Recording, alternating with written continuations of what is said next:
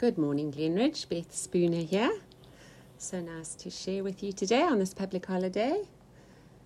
I just had this phrase that God put in my heart at prayer meeting last week, and I sang it on Sunday um, about arise, arise, my pure and spotless bride. And I really just have the sense that God is, is calling His church to arise. And it's Glenridge, but it's the church, it's the church universal. And if we look at where it talks about the church being um, pure and spotless, it's in Ephesians 5.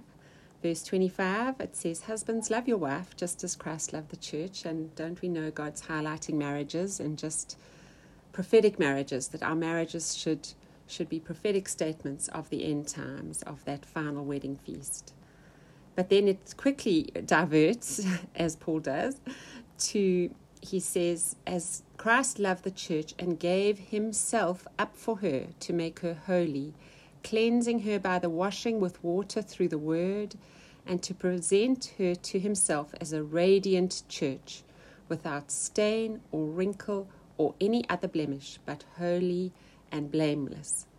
And so everything there that was done to make the church pure and spotless is what he did. He gave himself up to make her holy. He cleansed her by the washing through the word and presented her to himself as a radiant church. And so it has been done. It, he did it all. And, and we need to live in that completion and in that um, totality of what Jesus did on the cross.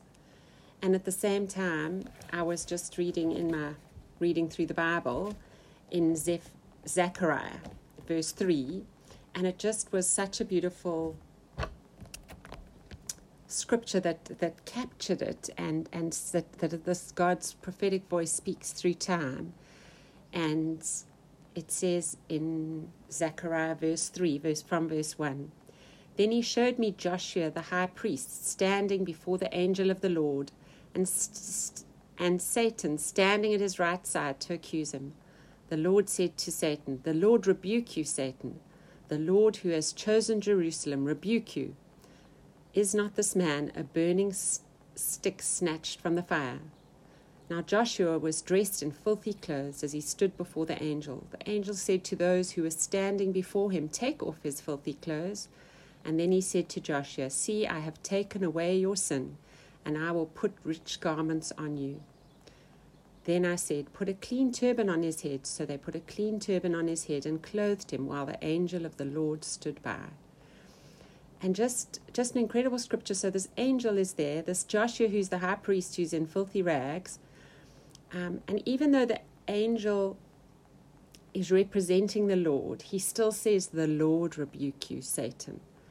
Because we need to, to know that it's the Lord that has the power over Satan and that we always invoke the Lord's name when we, when we take on the enemy. Is this man not like a burning stick snatched from the fire? And this was a time when, when Israel had been banished to Babylon. They were in the fire of, of judgment, and yet God snatched them like a burning stick. And we are all snatched from the fire by our Lord. take off his filthy clothes. To those standing before him, take off his filthy clothes.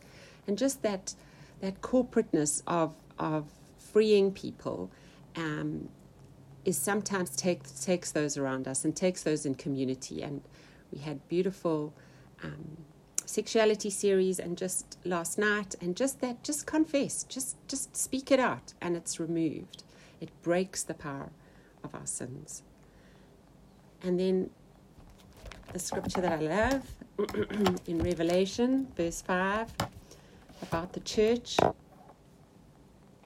The scroll and the lamb, verse 9, it says, they were looking for somebody who was worthy to open the scroll, and only Jesus was worthy. You are worthy to take the scroll and to open its seals, because you were slain, and with your blood you purchased men for God from every tribe and language and people and nation and you have made them to be a kingdom and priests to serve our God, and they will reign on the earth.